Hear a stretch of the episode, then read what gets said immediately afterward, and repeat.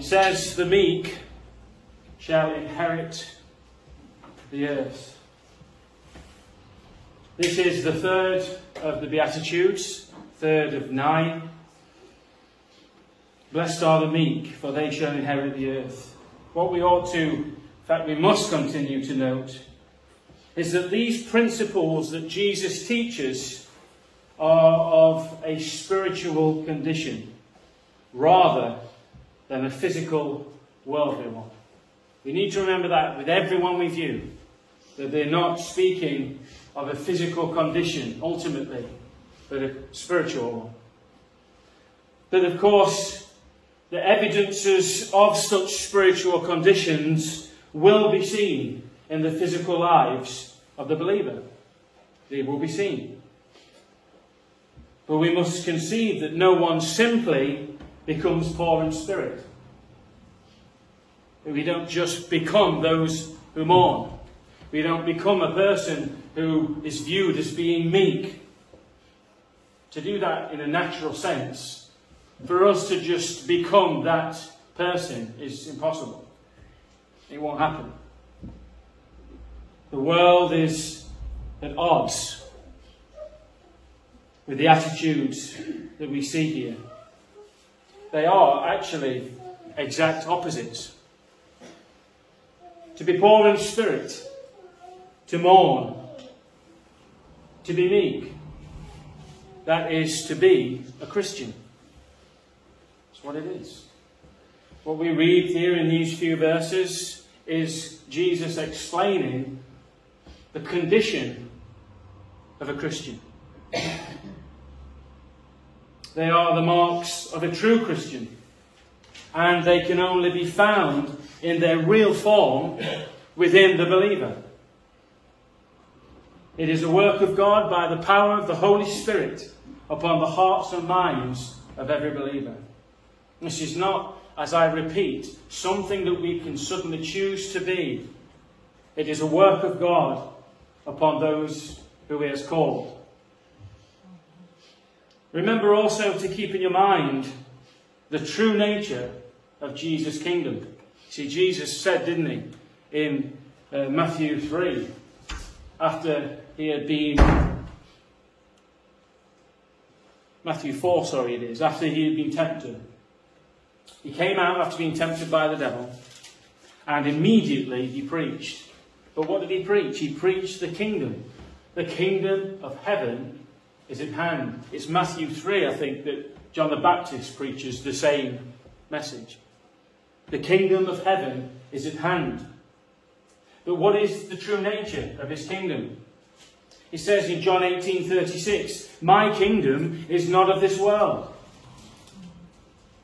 If my kingdom were of this world, my servants would fight.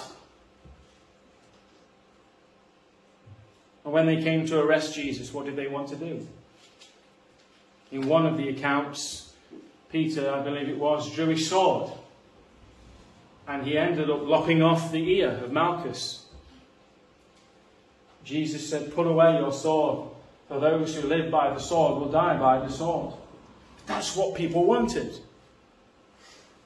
If my kingdom were of this world, my servants would fight, so that I should not be delivered to the Jews. But now my kingdom is not from here. So these Jews were awaiting their Messiah. They were.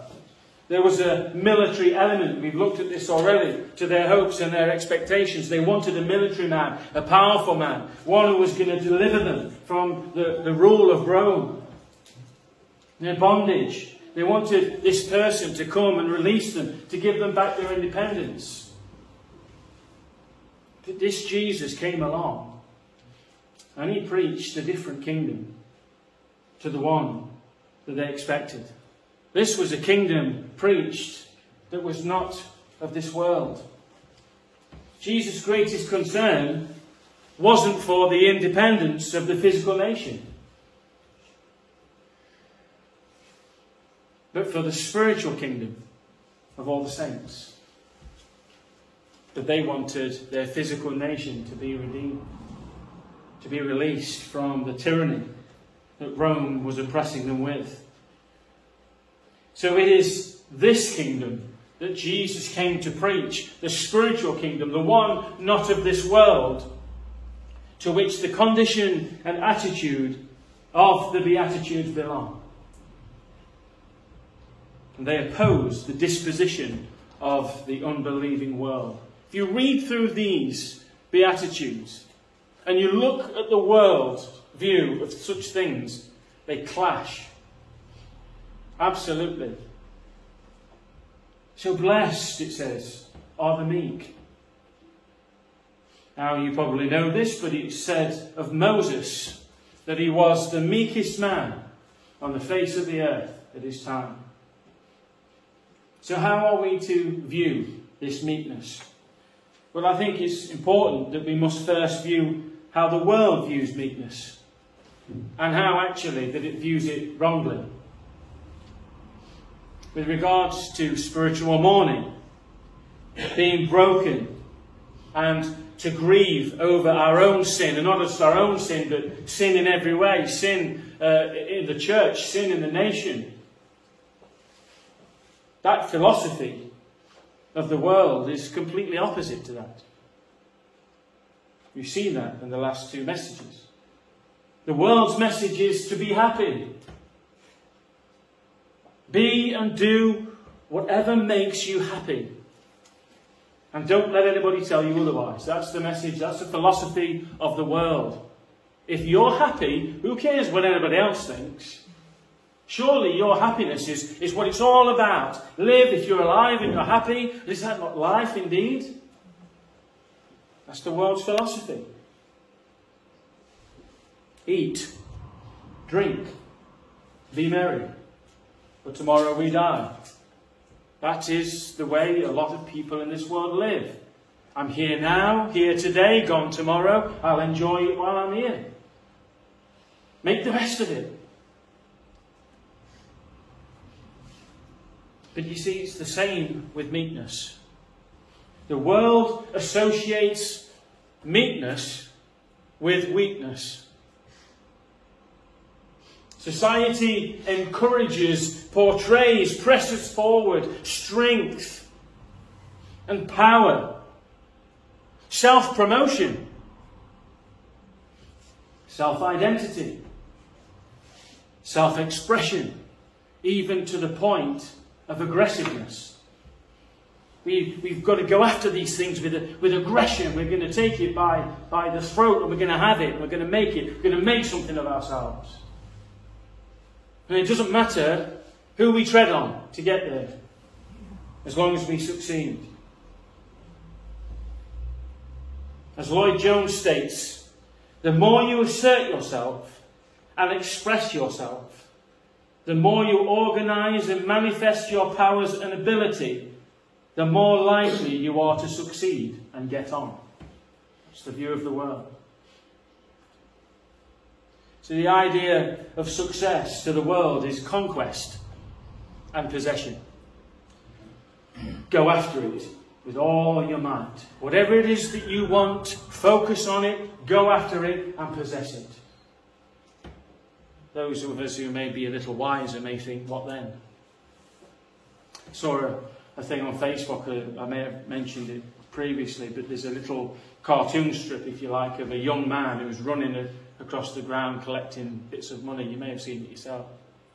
And the next one is the, the bundle in his arms got a little bit bigger and he's older. And then at the end, he's got so much that he can barely carry it. And he's an old man suddenly he comes to the end of the cliff and it says the end. And so all he'd done was just go after this money, make his pile bigger, and he aged as he went along. And all of a sudden, that's it. He's got this great big pile of money and his life's over. So conquest and possession, what then? The end. What's it all for? That's the way of the world. Enjoy it while you can. Because this world is a very materialistic world. And the one who has riches will more likely be seen as a great deal more successful than the one who manages month to month on a basic wage. somebody comes uh, who is rich, the world will say, This guy's made something of himself. But maybe another guy who's maybe happier, who lives in some senses hand to mouth from month to month, but has a happy family, spends time with his family, has a great family life, who's more successful? But the way of the world, you see, is the person who is the richest with the most possession would say, Oh, this guy, he's got it, he's done it. That's the way we ought to go. Listen to what Jesus says to the church in Laodicea. Because this kind of attitude, that the rich are successful, is very shallow, very superficial. In fact, I believe it's a false view. I know there are many people in here that are happy and joyful that aren't rich. So he says, Jesus says to the church in Laodicea in verse 17, he talks in verse 16 about spitting them out of the mouth, being lukewarm. He says, Because you say, I'm rich, have become wealthy, and have need of nothing, and do not know that you are wretched, miserable, poor, blind, and naked. This was the church he was talking to. A church that had, had even um, turned away the state's help to, to rebuild after such disaster had happened there because they didn't need it. They were rich, they had everything they ever wanted. And these people thought, we've got it. We're rich, we don't need anything. God's blessed us but he calls them wretched, miserable, poor, blind, and naked because their view was so wrong. Let's return to Moses. Here is a man who once tried to prove that he was the great deliverer of Israel, and he did it by his own ingenuity. Perhaps even due to the position that he held in Egypt, as he was taken under the wing of the daughter of Pharaoh at the time. He was being brought up in the palace, maybe. this conquest of Moses at this time ended in murder and Moses fleeing for his life. And for over 40 years, God humbles Moses so much that when it came the time for God to call him to actually go to Pharaoh, it wasn't wrong about his calling. It was wrong in the way he went about it. But when it came for that time to come, he tried to get God to send someone else. He didn't want to go. He had no confidence in himself or his ability. He desired God to send someone else who had a greater gift, somebody that could speak better than he could speak.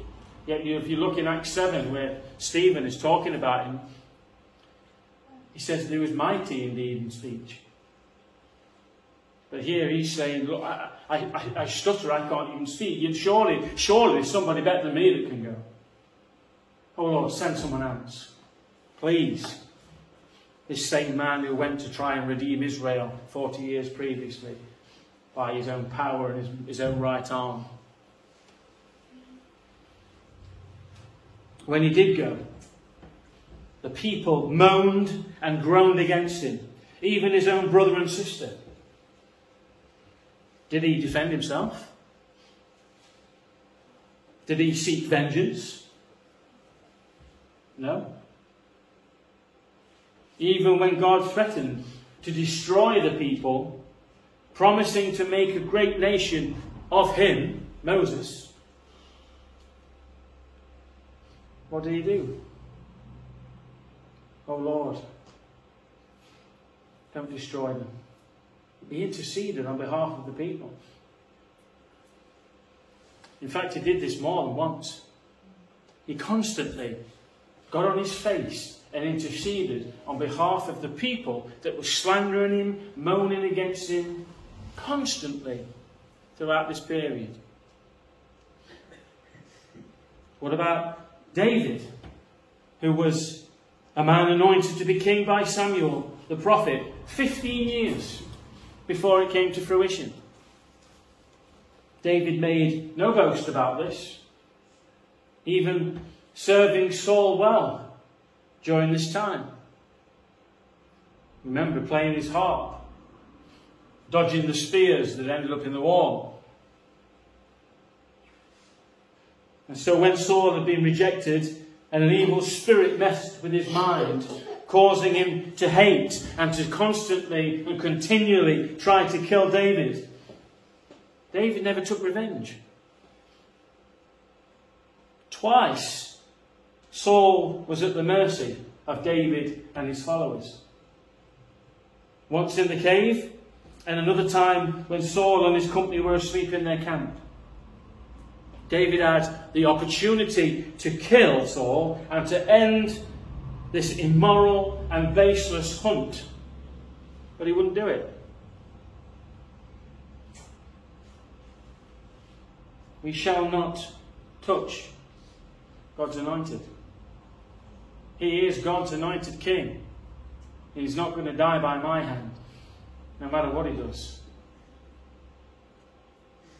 He left the outcome in the hands of the Lord that he served. Let's have a, a look in the New Testament. We can mention Paul, who was a man with perhaps one of the greatest minds that's ever graced this planet. A man of incredible intellect and a tremendously strong character. But what did Paul say about his past, about all his learning, about all his knowledge, about everywhere that he'd been, everything that he'd done previously to that day on the road to Damascus when he cried out, Lord, what will you have me do? What did he say about it? I count all that as done, as rubbish.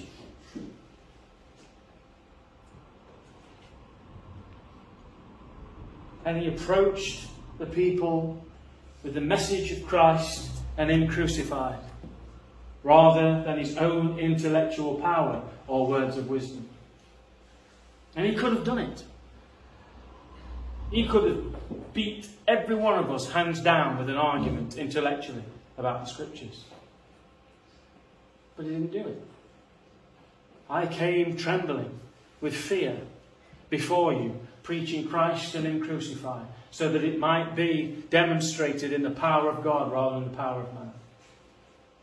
You know, people say that they can be convinced into something. Paul may have been able to convince somebody that Christ was the Messiah. But to convince somebody isn't enough. Because if you can be convinced into something, someone else can just as easily convince you out of it. It needs to be a work of God upon the soul. You see, Paul boasted in Jesus Christ, not in his own ability. He took no pains to vindicate himself against all those who treated him badly. And what he did, if you look at this very short letter of Philemon, he even asked Philemon in this letter that any wrong caused or debts owed by Philemon, this slave, he asked that any debt owed to him will be added to his own account. And of course, the greatest example and the most excellent example, the Lord Jesus Christ, who was the only one who could truly speak of his own meekness and humility without there being even one drop of falseness. I remember what somebody chiding me very gently, talking about humility. And I said, Well, I think, I think I'm quite humble. He said to me, looked at me quite, quite sternly, and he said, Russ, you just proved that you're not. and I to think about that one. But Jesus Christ, you see, He's the only person who can turn around and say, Come to me all you who labour and are heavy laden, and I will give you rest. Take my yoke upon you and learn from me, for I am gentle and lowly in heart, and you will find rest for your souls. He's the only one who can truly say that about himself. Because he is, not was, but is truly gentle and lowly in heart.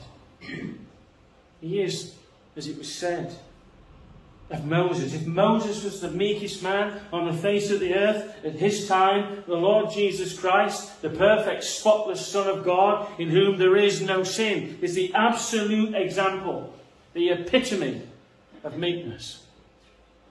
There is no greater example than him.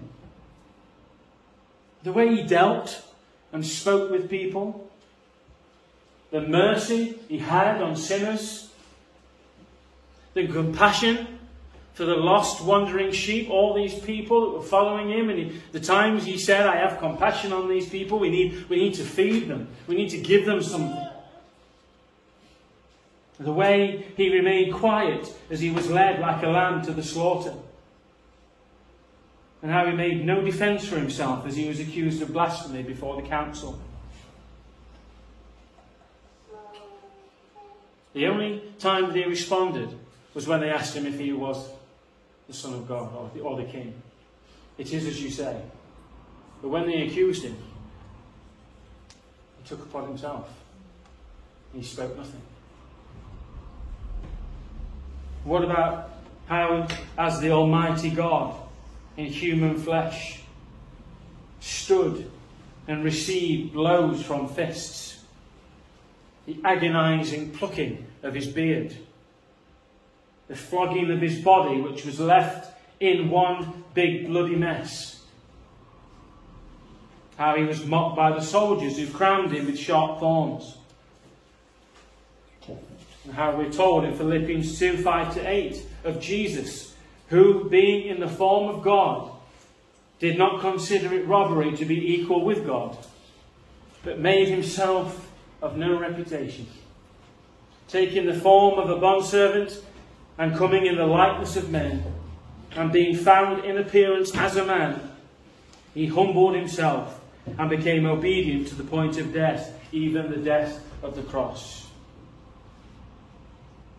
And in Luke 23 34, and who, whilst on the cross, cried out, Father, forgive them, for they do not know what they do. I wonder if I were under such subjection. Somebody is beating me mercilessly on the streets for preaching the gospel. Am I going to, in the midst of pummeling by feet and hands, fists, clubs, whatever, am I going to, like Jesus, like Stephen, Father, forgive them? They don't know what they do. What an attitude to have towards the wicked people who were crucifying him. So, what then is meekness? Well, firstly, it has nothing at all to do with weakness. Can we say Moses, who faced down the king of Egypt, demanding the release of his brethren, and led an entire group out in a mass exodus, can we call that weak? Is that weakness? And yet he was called the meekest man on the face of the earth. What about David, who faced the giant Goliath, killing him as a young shepherd boy, and who was a mighty warrior king in battle? Is he weak?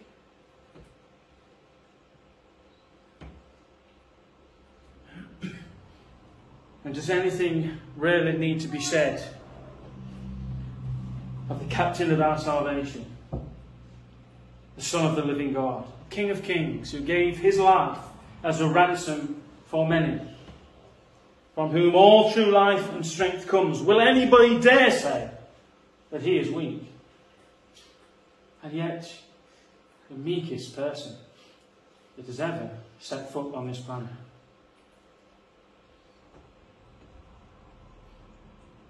Neither is meekness being a general, all round, laid back, nice person who doesn't put themselves in the limelight. This can be a natural disposition. having a nice nature that simply doesn't like to be the centre of attention. One can be the nicest, the quietest, the least self absorbed person in the group. One who would only be too happy to let someone else have that last cream cake on the plate. And yet be a complete rejecter of Christ and all that is holy. It is true, isn't it? You may know people like that yourself. The last to put themselves forward. And yet they hate God. See, this is merely a natural personality trait. We can't achieve meekness by ourselves. You're not born with true spiritual meekness. You're not born with true poorness of spirit. You're not born to mourn spiritually. Neither is it shyness. It's not being introverted or, re- or reserved or even lacking in confidence. That's not what meekness means. See, with these first two Beatitudes, the poor in spirit and those who mourn, we're dealing with ourselves on a personal level. We see the true reality of our own nature, our sinfulness. We become aware of the utter helplessness due to indwelling sin within us and seeing that sin, even seeing the sin in our best thoughts and deeds. We mourn over it. We realize we cannot mourn unless we are poor in spirit. And so a person cannot be meek without the first two being already at work. Meekness goes even further than the first two. Hence the proper order. He doesn't say these Beatitudes willy nilly, they're in an order for a purpose. Meekness looks more at our reaction to others rather than our own view of ourselves. I can see my own sin. I can see my own unworthiness, my own helplessness. I'm aware of my inward sinfulness, my pride and evil, and to some degree, with the work of God upon me, I'm willing to face it. But let me quote Lloyd Jones again. How much more difficult is it to allow other people to say things like that about me? I instinctively resent it. We, all of us, prefer to condemn ourselves than to allow someone else to condemn us. I say of myself that I am a sinner, but instinctively I do not like anyone else to say that I am a sinner. That is the principle that is introduced at this point. So far, I myself have been looking at myself. Now, other people are looking at me, and I am in a relationship to them, and they are doing certain things to me. How do I react to that? That is the matter which is dealt with at this point. I think you will agree that this is more humbling and more humiliating than everything that has gone before. It is to allow other people to put the searchlight upon me instead of doing it myself. That's what's inclusive in meekness. What is somebody going to say about me and how am I going to react to it? I can condemn myself, but what about when someone else condemns me? What's my reaction going to be? See, all Christians, every one of us, we're meant to be meek. Not some, but all. We're all to imitate Christ. We're all to be conformed to his image. Meekness is having a true view or a right opinion of ourselves. And then, due to that right opinion, we express ourselves with the right attitude and, uh, and conduct towards others. It starts with how I view myself and is followed in my attitude towards others. The world tells us to achieve and to be proud of ourselves. But a meek person is not boastful. And a meek person is not proud of himself. He does not seek to get glory for himself in anything that he does or in anything that he has. The world also says we should claim everything that we can. There is, in, in this day and age, perhaps maybe before, but there's an attitude that's shed abroad that seems to say the world owes me a favour. I deserve this. Surely I am, uh, you know, that's mine. I should be allowed to have that. That's mine. I ought to claim what I can get. Everything that I can get, I'm going to get it. The meek do not take all their rights as claims. Jesus made himself of no reputation. And he laid aside his privileges. Not his deity, as some are blasphemously saying. Jesus did not lay aside his deity, he laid aside his privileges. And he took on himself the form of a servant. And those who are meek do likewise. Yet, unlike Christ, who was and is worthy of glory, honour, and adoration, and has such reputation, we have none. We don't have the reputation that the Lord Jesus had. The meek have finished with self. Which means self pity groaning about how hard to, how hard done to we are, how unkind people are to us, how badly we've been treated. The truth is that the meek do not think very much about themselves at all. Truly meek people don't think much of themselves. Allow me to quote Martyn Lloyd-Jones once more. John Bunyan puts it perfectly when he said, He that is down need fear no fall. If you're already on the floor, how are you going to fear a fall? When a man truly sees himself, he knows nobody can say anything about him that is too bad. You need not worry about what men say or do. You know you deserve it all and more.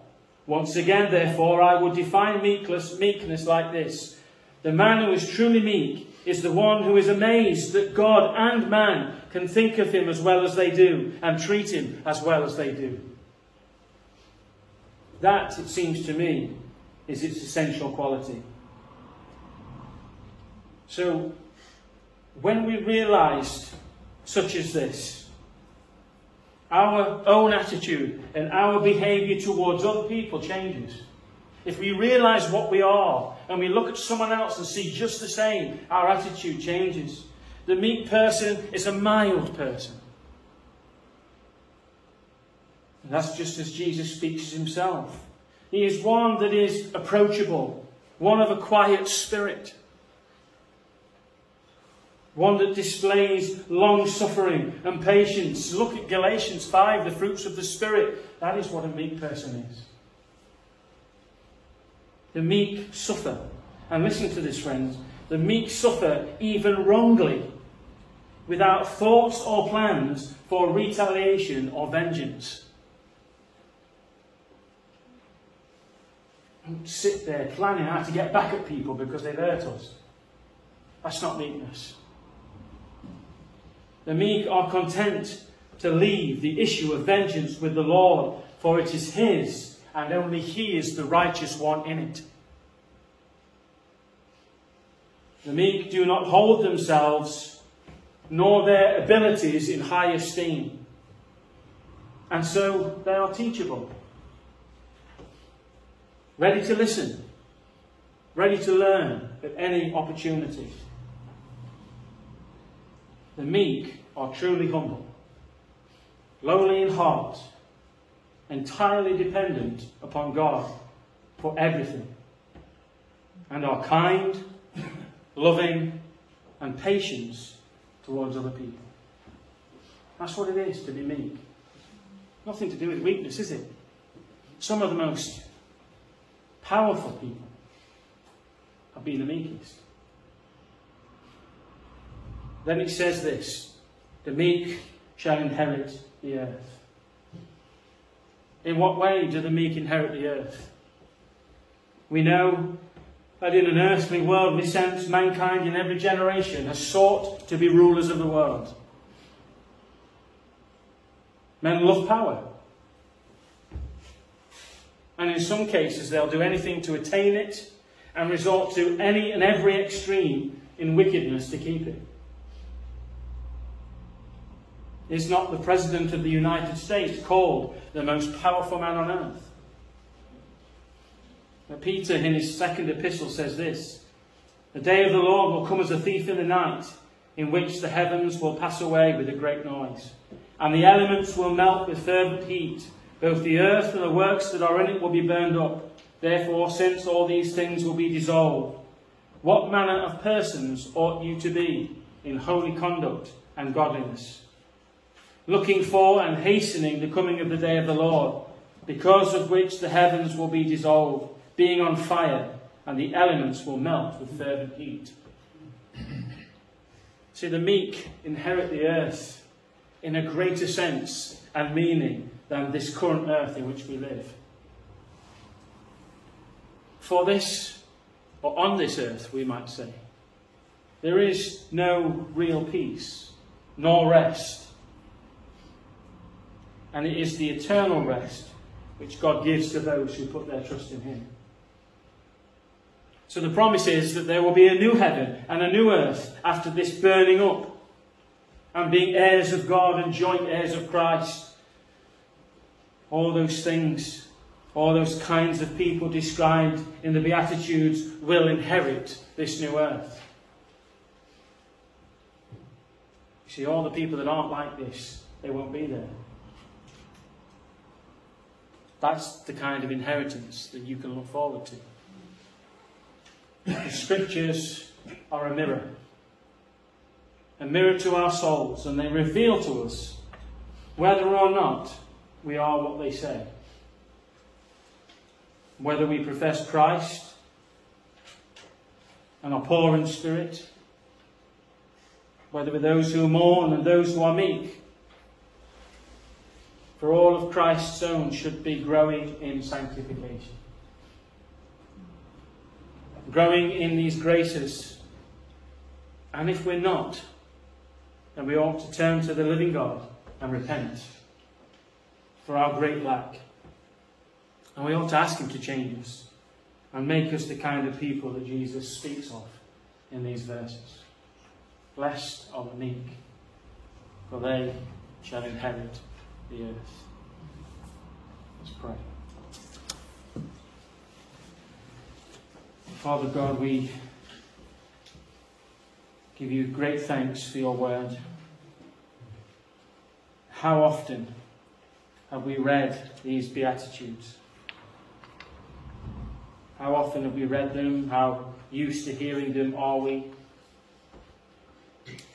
Lord, as Phil already read earlier, the scripture in 2 Corinthians 13:5 that we ought to examine ourselves. So am, am I a person that is poor in spirit? Do I truly know what I am, who I am, my sin, my great need of God? Am I poor in that sense? Am I a man that mourns over his sin, or do I revel in it and care very little about the sin in my heart and mind? And am I a meek person, like we've studied this evening? Oh Lord, cause us to examine ourselves. But Lord, we can, can always be more of this type of person. And we will go on from one degree of sanctification to another by the power of your Holy Spirit, and we will never attain what we ought to be while we're on this earth. We thank you, Lord, that we are not by your grace what we once was and we're not what we ought to be. But Lord, we're on that journey. And we ask you then, Lord God, to make us these kind of people. Make us poor in spirit. Make us those who mourn. And make us, Lord, those of a meek, gentle, lowly spirit. But we need your help, Lord God, to be this. For these are the spiritual nature and are not something we have naturally. Have mercy upon us, we pray, And Lord, again, as I always ask you, make us the men and the women that we ought to be in this generation. Lord, glorify your name through our lives, we pray. And in that glory, work in us for the better. Lord, in Jesus' name we pray. Amen.